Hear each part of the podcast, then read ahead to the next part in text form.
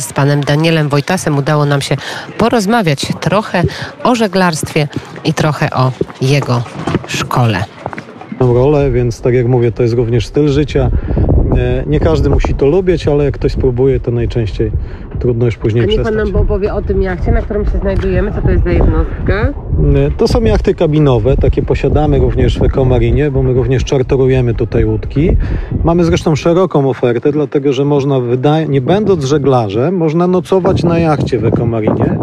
Czyli można sobie tu spędzać czas, bytować. Tutaj jest łazienka, są dwie kajuty zamykane, dziobowa, rufowa, e, jest mesa, w której też można spać bądź gotować. Mamy telewizję, radio, wszystko co potrzeba, nawet ogrzewanie wybasto. Natomiast y, można sobie również wynająć skipera, który wtedy w ciągu dnia z nami popływa, albo można taką łódkę wyczarterować. E, Natomiast to są jachty, które kupowaliśmy z polskiej stoczni e, na Mazurach. E, To są łódki e, typu Maxus 28, czyli około 8 metrów ma taka jednostka.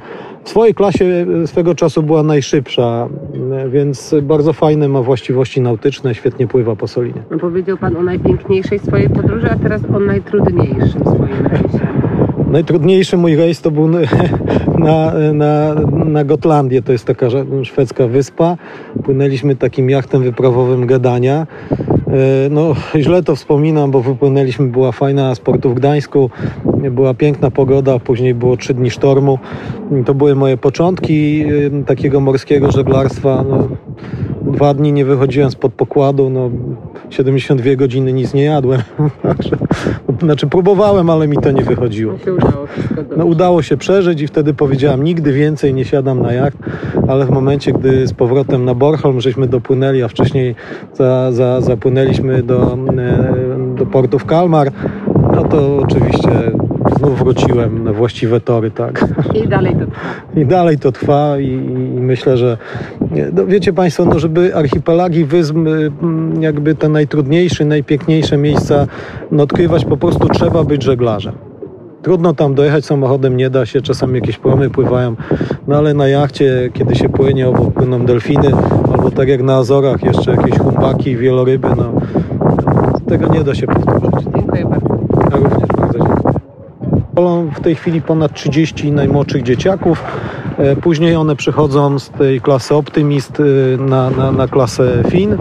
E, Więc tutaj jakby dopiero są początki. mm, Rozpoczęliśmy dzięki temu ośrodkowi początki jakby szkolenia najmłodszych najmłodszych żeglarzy, ale również naszych mieszkańców, dlatego że ja zawsze tutaj w rozmowie z panem wójtem mówiłem, że tutaj mieszkańcy mają ograniczony dostęp do jeziora Solińskiego i te dzieciaki, które tu chowają się w sposób naturalny nad Soliną, prawie nie korzystają z jeziora Solińskiego i nie są żeglarzami. No to tak jakby w Zakopanym e, dzieci nie umiały jeździć na nartach i udało się to zmienić.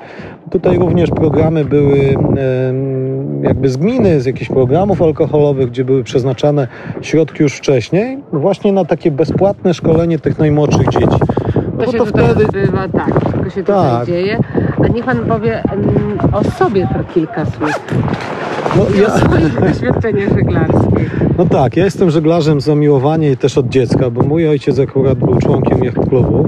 To właśnie we Fiordzie Nelsona był taki jacht komunalna. No więc ja wszystkie wagary spędzałem nad wodą i żeglowałem. No, mieliśmy łódki toporne, żeby wypłynąć pod wiatr. Wtedy nie było silników, nawet elektrycznych. No myśmy nie mieli na wyposażeniu takich sprzętów. No więc e, wypływaliśmy czasami jeden dzień na łódkach, po prostu spędzaliśmy wakacje, żeglowaliśmy, braliśmy udział w obozach żeglarskich. Tak się zaczęła moja przygoda z żeglarstwem. E, No i to już jest no, nie tylko przygoda, ale również sposób i standard życia. Ja dzisiaj nie tylko na Solinie, gdzie spędzam weekendy mm, sam z dziećmi. E, Mój jacht znaczy- nazywa się Samotny Wilk, ale rzadko kiedy dziś pływam w samotnych rejsach. Z reguły pływam z całą rodziną. Na tych jachtach się mieszka, świetnie spędza się czas, pali się ogniska na dzikich brzegach Soliny. Natomiast jeżeli, jeżeli ktoś chce coś więcej, to no my mamy takie towarzystwo, stowarzyszenie e, NNE. To jest jakby słów, o, nazwa tego stowarzyszenia jest od takiego zdania, które o ile pamiętam Marek Aureliusz opowiedział płynąc kiedyś po zboże do Egiptu, że żeglo, żeglowanie staje się e, koniecznością. Dla mnie już się stało koniecznością, bo ja już bez niego po prostu nie potrafię wypoczywać i jak gdzieś płynę na wakacje, to raczej spędzam je na jachcie. Czy pływam jakby śródlądowo. Najpiękniejsza podróż? No w tej chwili to po Wyspach Azorskich. No w tym roku właśnie wróciłem z Wysp Azorskich, jestem zauroczony. To już było takie żeglarstwo morskie, oceaniczne. E, No tam jest zupełnie inna fala, zupełnie inne sztormy. Wyspy, do których po prostu trzeba dopływać, odległości między Tak mówił pan Daniel Wojtas, który jest e, dyrektorem, właścicielem Ekomariny w Polańczyku.